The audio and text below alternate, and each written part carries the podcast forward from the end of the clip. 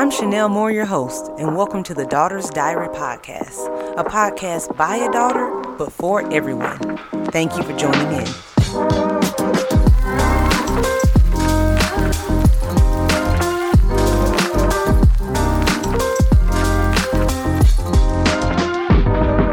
Welcome back.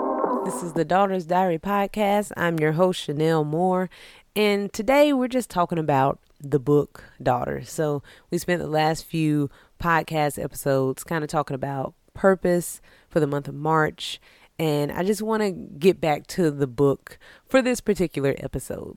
And so I've kind of tried to figure out okay, what, what are some questions people might have when it comes to the book Daughters.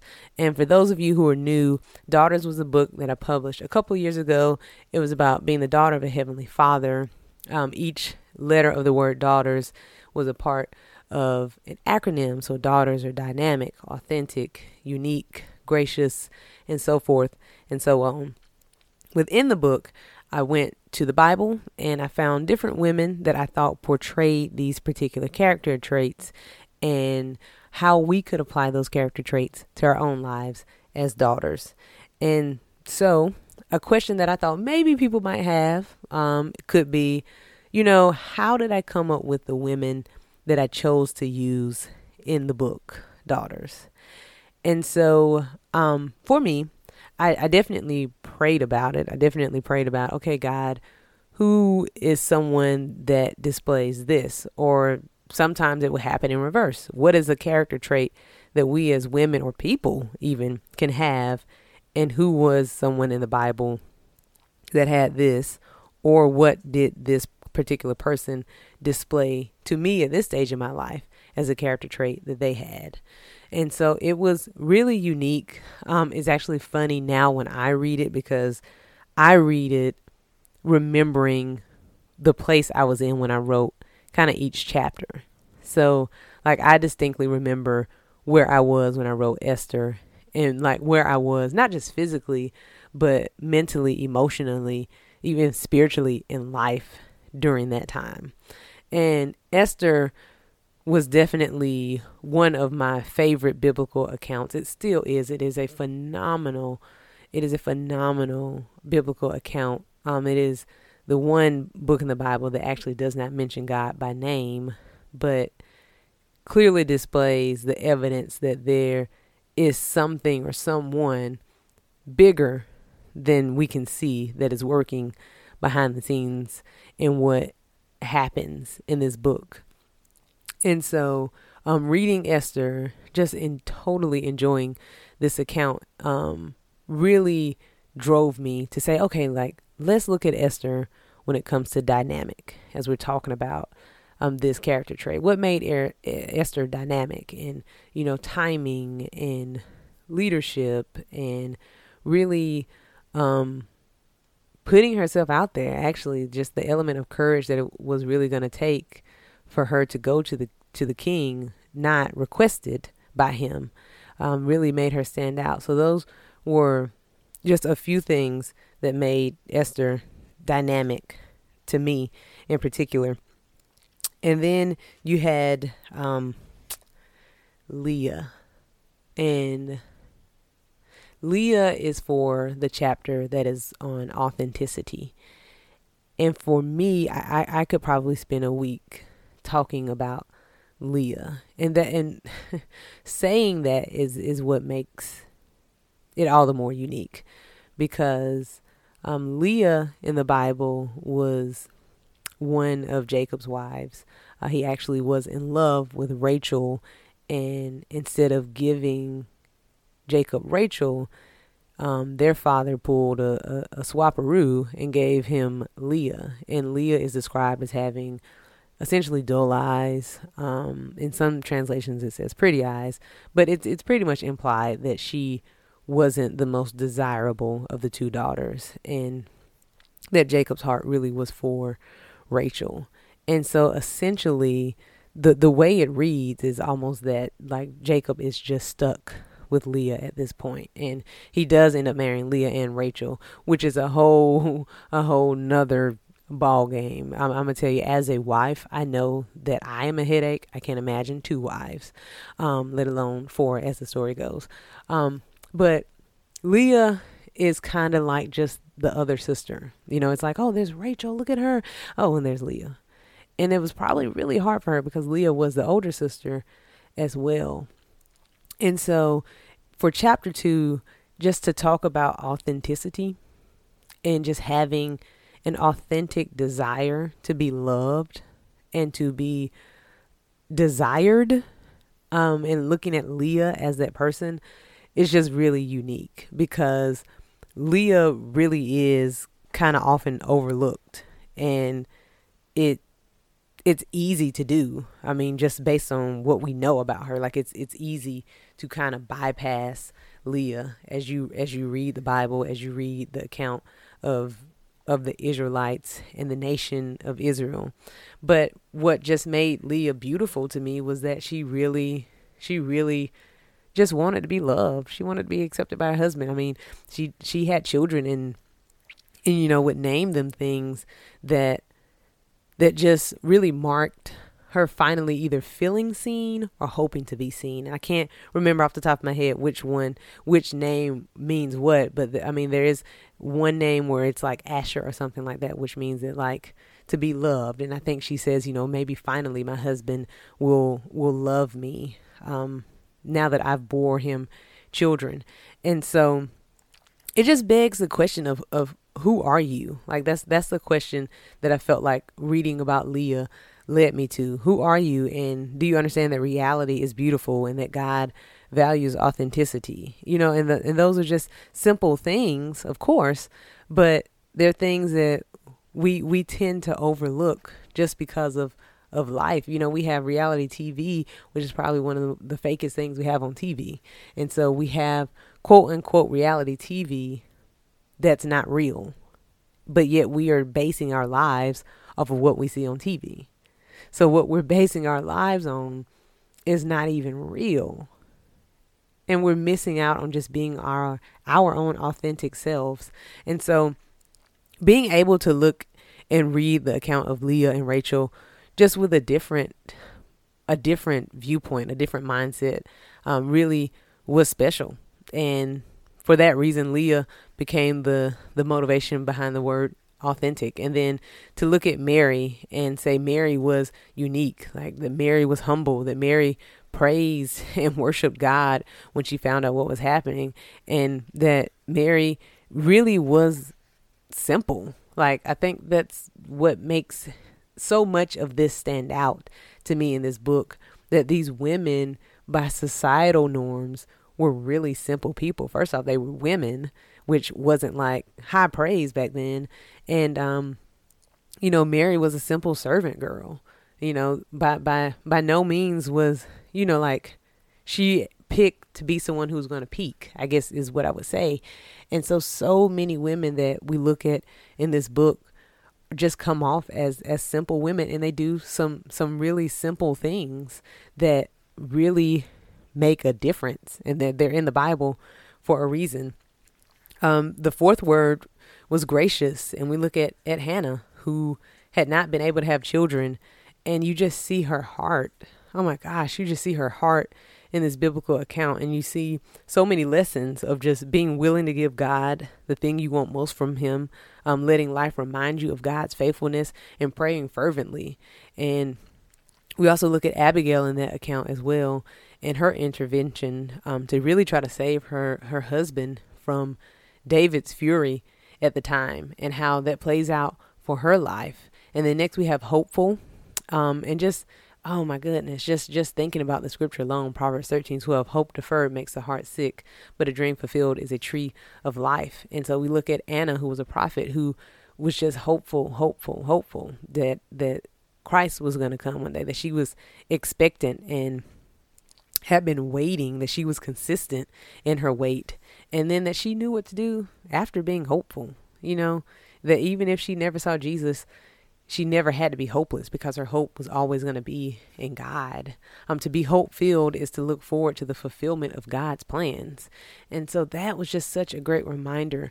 And then we had Triumphant, in which we looked at Deborah, or as some people say, Deborah. Uh, she was actually a judge during that time and was a leader and just, just really, really led, um, even though Barak was was supposed to lead. You know, it was just her her wisdom as a leader, her honesty, and just being triumphant um, was a was a big focus for her. And empowered was the E.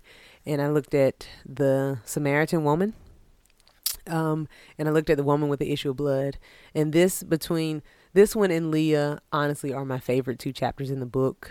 I feel like they are the most relatable because you have the Samaritan woman who is at the hottest part of the day going to get water because honestly she's too embarrassed to go when everybody else goes.